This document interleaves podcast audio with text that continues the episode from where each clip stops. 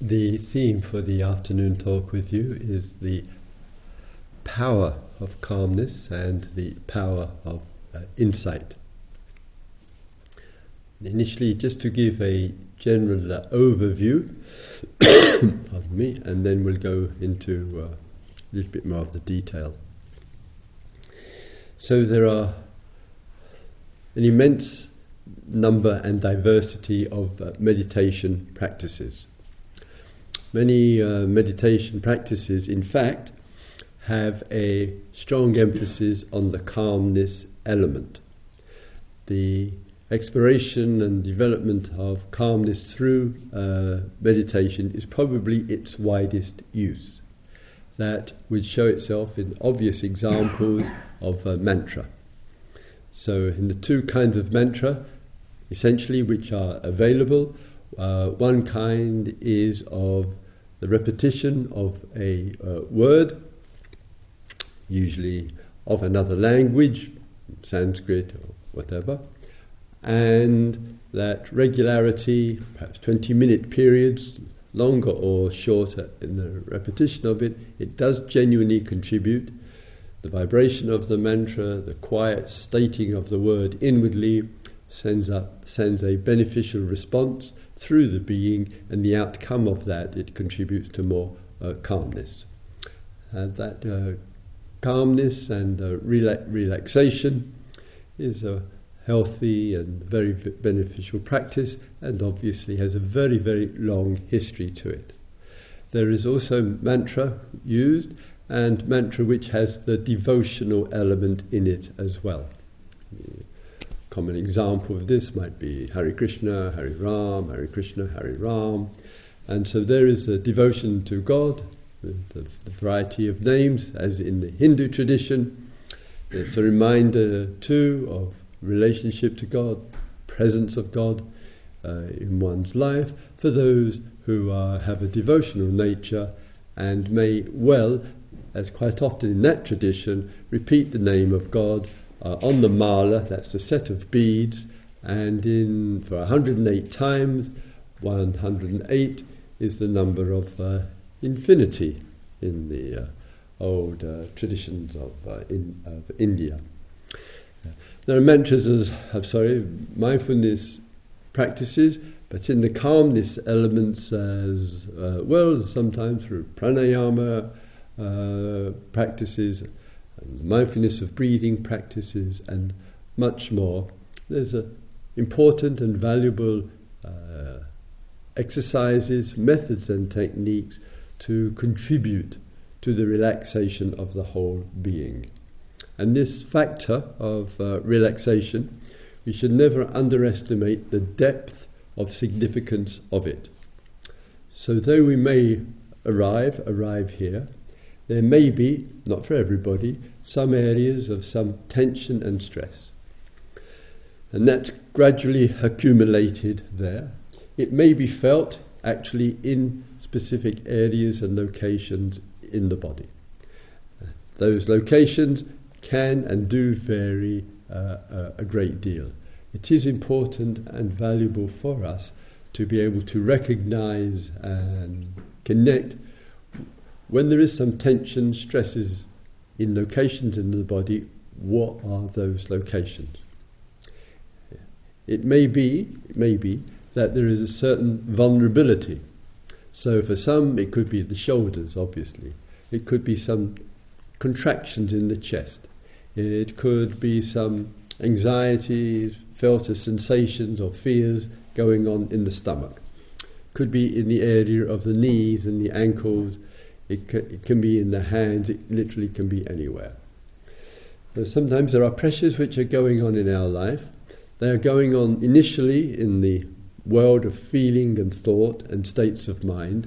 The feeling and thought and states of mind are unable to accommodate that, and that then expands itself into the intimacy of the relationship of heart, mind, feeling, thought to the body. That then begins to have its influence upon the body. It easily happens as well that with stress and tension, the influence, in this case on the body, also may not be a big enough container for the amount of pressure or stress that a human being is experiencing. When that happens, it then expands into the field of time.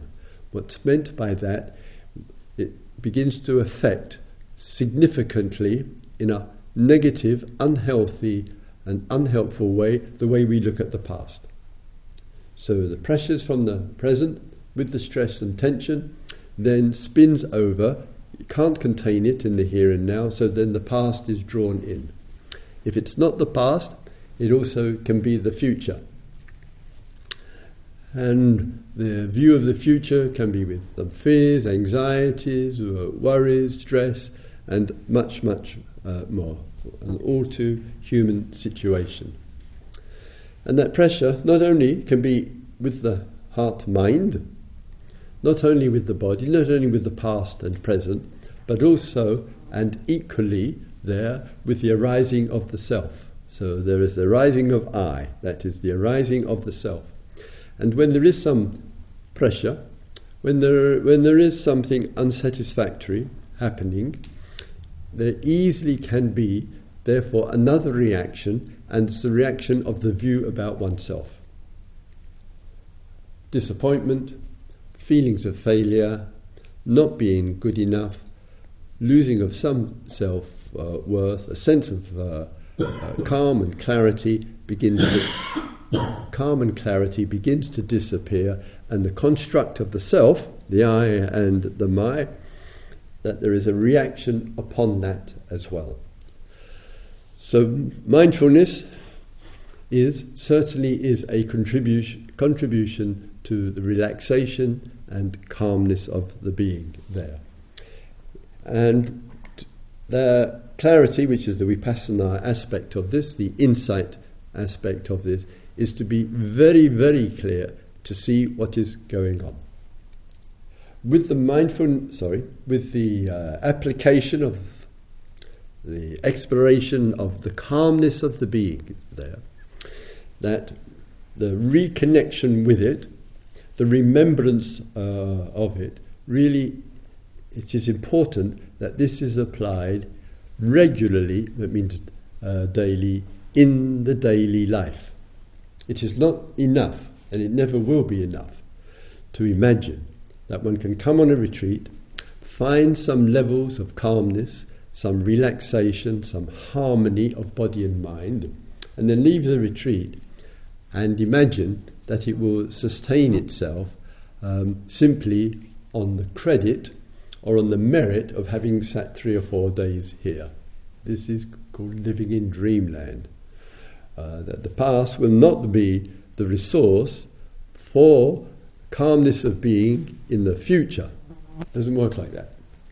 And one has to, if you could just close that door behind you, if you don't mind, Ula, the draft is uh, uh, there. There's a slight environmental dilemma here. The warmth, which is rather warm in the hall due to the good heating system that is there, but then want the cold air. You know, would re- prefer we reduce the heating with more conservation, and we can keep the closed door. But that's the point. So, in the uh, benefits of the conditions here, I mean, frankly, it would be hard to hard to uh, imagine, except perhaps out in the nature, such a support in the environment here for calmness. A, you're not talking to each other. That's a great big support to kick off with. Uh, the food is just uh, delicious. There is plenty, there's the, the fields and the greenery which is all around. There's the Dharma there. Uh, the teachings are taking place. There's the practices and the forms. I mean, beyond. To be honest, it's a picnic. And therefore, much of what is taking place here is not caused by being here. I'm talking about stress, tensions and pressure. But, humanly enough, the old is then finding itself, so to speak, landing in the present, what we're doing is dealing with what's been forgotten or neglected or hasn't had the opportunity for some people to arise uh, in the present. With the calmness uh, uh, of being, as mentioned a moment or two ago, one shouldn't underestimate the depths of what that means. An aspect of that, fairly kindergarten, fairly preliminary, is some sense of uh, well-being, uh, of the integration of emotions, feeling, thought too, uh, and the body, and that sense of being quite focused, well-adjusted, and no demands being made on the present, nor any demand, so to speak, being made on oneself because of the past. And that is a you know, well-integrated, harmonized uh, human being. It is not to say a, that is a goal, not to say that's the whole purpose there. This is also just a preparation. And more importantly is that in those moments when we're feeling supportive and very safe environment around us, we're experiencing some experience of being quite calm and content. It can happen, it's one of the vulnerabilities with calmness, so that the self, as it were, brings in effort. Oh, I'm feeling so much more calm. I've heard about these other deep experiences, and there is a, a phenomenal range of them. Teachings address a uh, reasonable number of, of them. And then what happens is, with the intentionality and the motive there, is that effort comes in. I want to go deeper. I want to experience more. I want to go deeper uh, into myself. And so the self and the wanting wishes to go deeper, and this self, with the wanting, then places the pressure on the consciousness, on the inner experience, and rather than going deeper, it's the obstruction. It blocks it. And it's in the relaxation of the being, recognizing, as mentioned, what is. That means the uh, some of the stresses and tensions that may be taking place for uh, a number. Reducing, all being well, some of the intense, the stress of uh, all of that. Allowing the being to settle in. And then it's organic. We, that's you and I, can do, we the self that means, can do so much. Yes, we can make a contribution to reducing stress and tension there. We can invite the practices to give us support. We have the benefit of the authority, which is our first experience. We don't need science and neuroscience to confirm any of this. We've got our experience. It's the best authority available to a human being. And this exploration with the experience uh, there, it might, for some, have a sense that one can do, go deeper. One can. Very, very deep. And there is no bottom to this deep. It's infinite. It's not a restricted, limited, finite deep there. So, but then comes a certain kind of trust. And that trust in the calmness of the being is to allow and to be accessible and available to letting things organically go their way. So it's not a case of pushing harder, using a lot of willpower and effort. And it is unfortunate in some of these uh, meditation um, uh, circles, shall we uh, c- uh, call them, that one, he- one hears, I certainly hope you haven't heard them nor read of them, these kind of heroic, this is quote unquote, uh, heroic, I would say absurd, but the others call it heroic. Um, uh, acts of the willpower and of some great yogi or Rinpoche or Ajahn or whoever it might be. What he, usually he or she, put themselves through, and how they, with strong determination, and work really hard and push themselves to other other uh, levels. And people hear these stories, they read these stories, both uh, past and present, and the mind, being what it is, then compares with, my God, I mean, what, what he did, what she did, what they uh, did, these great quote-unquote masters uh, there. And then we compare ourselves. One is hardly going to feel inspired in oneself. My God, what I'm doing is pathetic. Three and a half days uh, here, or whatever it might, and there, or whatever it might might be. Do not be impressed with these huge heroic stories which have infiltrated into the Buddhist and other traditions the last two thousand six hundred uh, uh, years. This is an organic process. It's not an outcome of the will. And some people, unfortunately, in using the will, have damaged their knees, have created such tension and pressure, it's generated psychological disorder and imbalance, and have paid a very high price because they pushed too hard, they sat too long, quite out of touch with their experience. And to be mindful in these practices, mindful. And as the Buddha says, if you grab a snake by the tail, you're in trouble.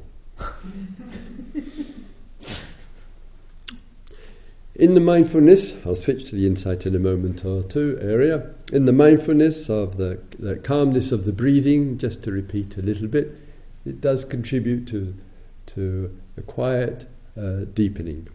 It also contributes as well to the um, insights and understanding that come. Uh, the Buddha, to his everlasting uh, credit, and for some of us the uh, the cream of the milk amongst the meditation teachers, um, realized the benefits, of course, of mindfulness practices and, uh, and specifically um, the calmness uh, various practices, and made has made reference to them. But the concern was, and it's such a valid concern, the con- concern was, yes, all of those practices really can genuinely be really, really helpful for a for a, a human human being there. But what is also need is needed is some real insight and real clarity, intentionally, about what is actually happening. One can do. If you take mantra, I've, you know, done, spent ten years in the East, so I've done plenty of varieties of mantra practices, and to learn and understand uh, their benefits and their limits. And one can engage in these practices. It doesn't mean to say, as an example, that insight cannot come through, but it's so primary on the calming of the being, so primary on the devotional element, uh, and other Uh, uh, practices to uh, explore calmness. And the Buddha introduced something quite fresh, those who know the ancient text, of putting a huge priority on vipassana. It's not a technique, it never has been a technique except in some of the Buddhist uh, traditions. It's never used uh, that way. It's used and Uh, expressed it, expressing itself in our meditations, and in that expression of itself in two particular ways. The emphasis is on the clear comprehension of what is actually happening. Clear comprehension. You might look at your t- today so far. You might come to the end of a sitting meditation, a walking meditation. And then, because mindfulness includes the past as much as the present, as much as the future. So you might just turn your attention back to this the sitting meditation, or to the walking meditation. What was the clarity? What was going on in this period? Was there calmness? Was there stress? Was there, was there a story? What was I thinking about? To be extremely clear. And that clara, clarity is a uh, has a kind of support for it to contribute to some insight and understanding to come out of it. In your sitting meditations, as an example, you're sitting or walking, standing, whatever. Clearly, every action that we engage in in life clearly has a beginning, has a middle, and has an end. And in the beginning, middle, and end of that action, there is a human being with our intentionality to be mindful of. When you walk in here, as an example, to sit, and there's the beginning of the sitting, how is the power of presence? Are you connected with the breath? During the middle period uh, of it, is the energy and interest sustaining itself? In the latter period of it, are you present, staying with it from moment to moment? Or uh, are you uh, waiting for either Ula and I to hit the gong so that hell can be over, or whatever it might be?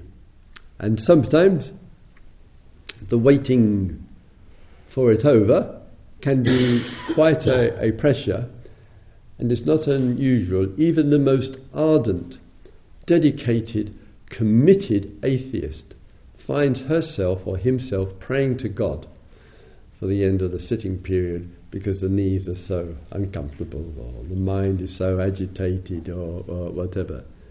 Mm-hmm. Never um, imagine for a moment that God won't come into the mind when things are difficult. I don't believe in God, by the way, just uh, just using the G O D word uh, here, not in the Middle Eastern sense of the m- meaning of the word.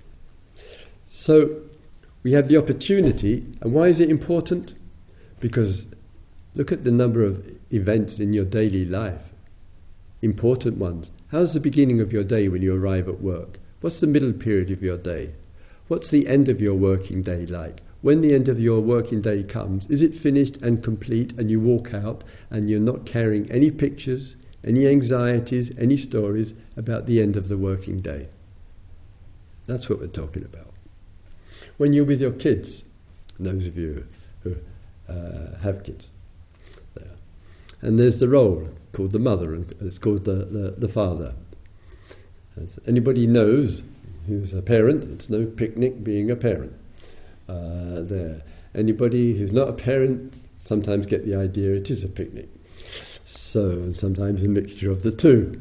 Just spend a little time with kids alone, and you'll find out um, there's a bit of the challenge of being a parent, et cetera. More importantly, the role of the parent is not continuous; it's a fiction. The role of the parent is when it's a right, when one is, has the child in front of you, with you. And when you or I were engaged on behalf of. There are plenty of moments, plenty of times, when the role of the parent is not actually functioning, it's not necessary. M- many, many situations. Are we mindful of that?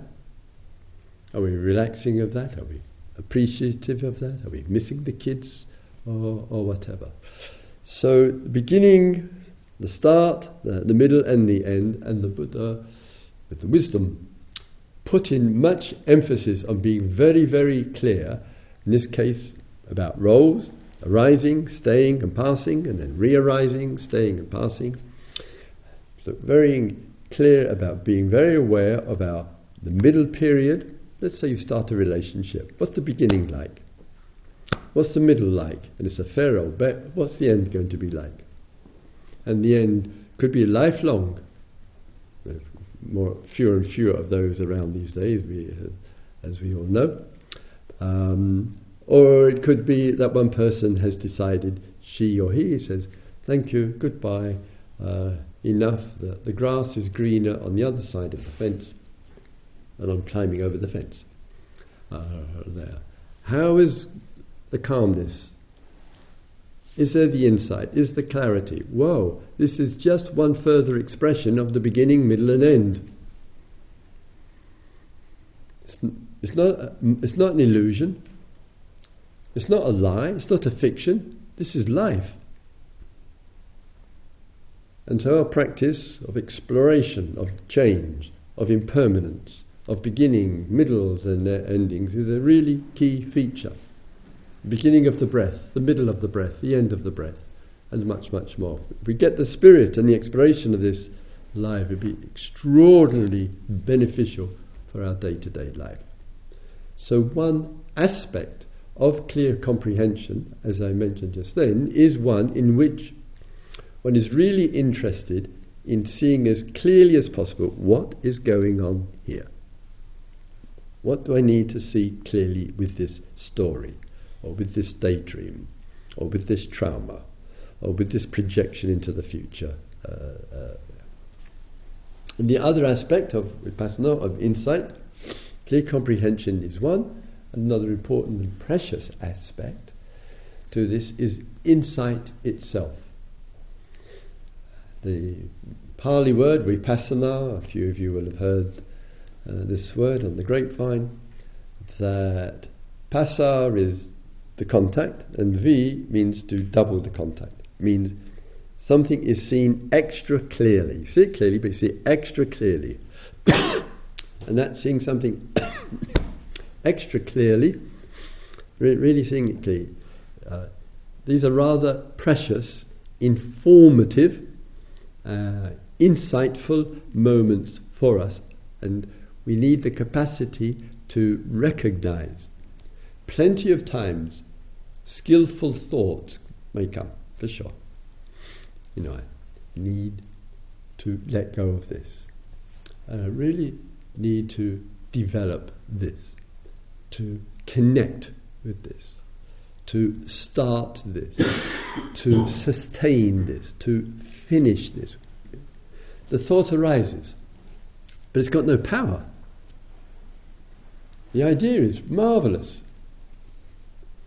Wonderful potential and initiative, and it might arise with uh, regularity.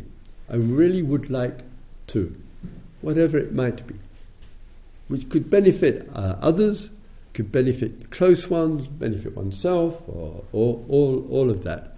And the thoughts are arising in the meditations during the day. Uh, they're really lovely, sweet, useless thoughts. It gives a nice, to use that frequently used term, feel-good factor. We heard this, feel-good factor. Yawn, yawn. Insight, it may come as the thought. It, not like thought obstructs insight, not, a, not at all. The thought is one way that it can be the confirmation, the affirmation of the insight. But the confirmation or the affirmation, same thing, of the insight is that the insight brings about a change. The rest is fantasy. The rest is a good idea, and sometimes with the good idea it feels good, but nothing actually happens. And honestly, as like some of you, you work with people like Christopher and the Ula, you uh, connect with them, so some of you, uh, bless your hearts, turn up on the retreats on a fairly regular basis, and will say, in this case myself, I'll say, "Oh, Christopher, I really feel I really need to, and I've been thinking about it, really need to make a change in my life in some direction or other." And occasionally I, my memory kicks in, not always kicks in, and I might say to a person, "Didn't you say that to me last year? And the year before? And the year before?" And then, "Oh yeah. So, when is it going to be a feel end, finish, being a feel-good thought, a nice, interesting, and when is, is the transition going to take place when there is the power of insight, which may manifest as a thought, which gives the authority to take the leap into the unknown that you're talking about?" And our meditation is not to end thought, it's not the teaching, it's not to find no mind, it's also not the teaching, It's not to uh, uh, stop the mind or empty the mind or, or empty thought or whatever. It's not in the teaching.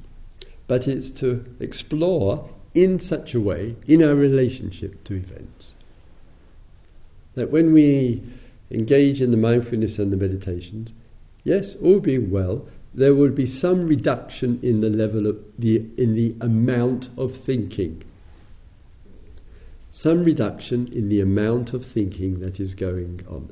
If, sir, if your horizontal posture, excuse me, sir, with the glasses, lying on the back, is to sit up rather than uh, the, the the dead have the privilege of the horizontal posture.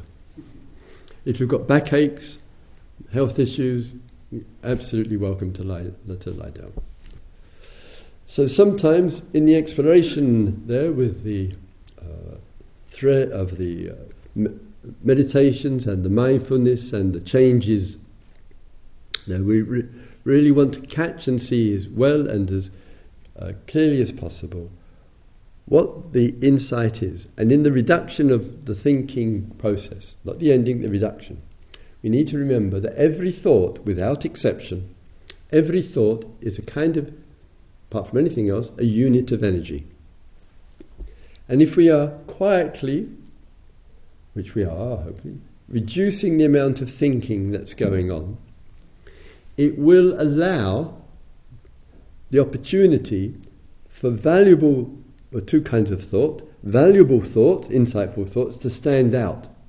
It stands out in the space. It's not just in a long stream of endless, pointless thinking. And their energy, with the reduction of thought, gives the opportunity for some valuable thought to really stand out, in this case as an insight. And that energy, and therefore the thought, has an empowerment to it. If it's really authentic, there will be a response. There will be an action. The voice, if it's the voice, will be found. If it's a creative idea, it will take place. If it's a radical change in one's life, it will happen, because the insight is so clear, and in, with an authentic insight, frankly, there is no choice. As long as it's interesting, pleasurable, comfortable ideas, of course there's going to be choice. You can spend a lifetime on retreats. Oh, I might do this, but I might do that. What do you think, Christopher? No. And in that, and the other is, if there is thought, and there may be, which is, shall we say, problematic, in which there is an issue, which perhaps you notice yourself thinking a lot about. Too much thinking about is called obsessive, obsessive thinking. Too, just too much, too much. If we are engaged in the practice of mindfulness, meditation, calmness of the being, reduction of the, the thought, those unsatisfactory, unhealthy thoughts we obsess about, we preoccupy, pardon me, we, they, those kind of thoughts will, pardon me, also stand out much more clearly, because they're not lost in a milieu of thoughts circulating around and around and around, in which the nice, good thoughts and the unsatisfactory and unhealthy thoughts are all mixed in with lots of other kinds of thinking. So the encouragement, as you probably pick up with the talk, is in the exploration of this. Calmness of being, yes. Clarity of what is actually happening, uh, yes. Some Gosh, I'm just warming up, it's half past four. Just, some uh, calmness of the being, uh, yes. Some clarity with what's going, yes. And knowing, without all the willpower, knowing that in that there is a receptivity in which, to quote the Buddha here, one finds oneself sometimes getting more clear about two kinds of thought. One kind of thought, that which is healthy, insightful, beneficial, worth seeing, worth reflecting uh, upon as a real contribution to change. And we'll be very, very clear about those kind of thoughts which can have unhealthy intentions in them, can be feeding addictions, uh, reactivity, negativity, positivity, uh, thoughts about oneself which are reactive, et cetera. So where there is some space in the being, in relationship to thought, those two kinds of thoughts will begin to stand out much more clearly because they're not lost in millions of thoughts. And when it's the unhealthy ones, the problematic ones, which will be extremely familiar to you, they're never new, it's all in the old there. The clarity then is, okay, what am I going to do about this? What is it that I need to understand here? Do I need to share this with the other? In this case here, the meditation teachers. Uh, what would be a different view or attitude with regard to these kinds of thoughts? So n- there is no ignoring of them. There's really a recognition, honestly and truly, this is what is happening in these unhealthy thoughts. And parallel and importantly as well, this relationship to thought which is valid. Sometimes it comes as a single sentence, a kind of the word. And to use the Christian mystics, it's surely true, if you like the religious language, I rather like it. The word is with God. And it can be that in the depth of the being and in the real variety of experiences which are accessible and uh, available sometimes. For those who don't like the word God, and then in one ear and out the other. But for those of us who rather like the regular use of the word, and the Buddha used it very regularly, by the way, Brahma means God. Sometimes God speaks to us. We just got to make sure we're listening. And if you're really uncomfortable with uh, G O D, and they prefer reference to D O G, dog, then fine as well. So sometimes out of the depths of the being, dropping the word God, it's the same thing, out of the depth of the, the being, something touches us.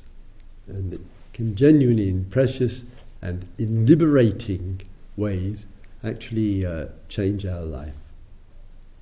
And it's worth the mindfulness and the meditations, the reflections, the practices, uh, the, the variety of aches in the shoulder, stresses, knee pains, and the mantra common in the meditation hall, what am I doing here? Often far more successful than Hare Krishna, Hare Ram.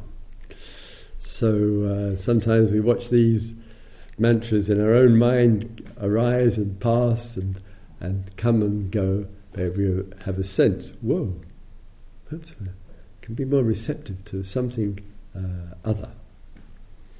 And for that, every moment on the meditation cushion, every mindful step, walking up and down on this earth, in this very short life uh, that we have uh, on this earth. And if we can keep steady with uh, all of this, no matter what information comes to us about anything, and sometimes it's difficult and painful, we can find ways to live one day at a at a time. And as the Buddha commented, better to live one day a mindful, clear, receptive life than to live a hundred years and sleepwalk through it.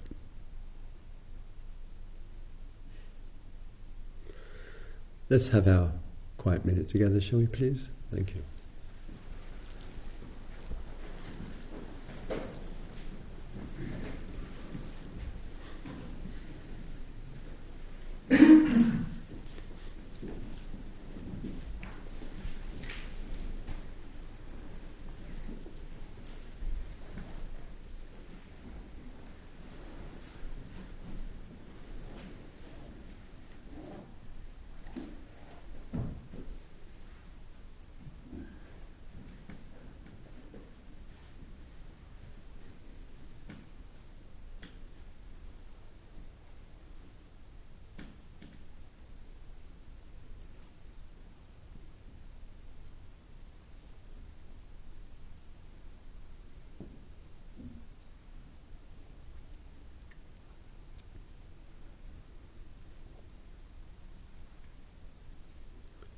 beings,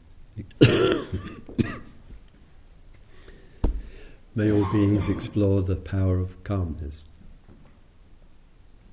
May all beings explore the power of clear comprehension and insight.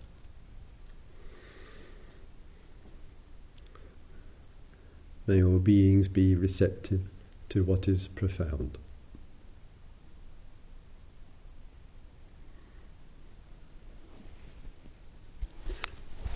Thank you, everyone.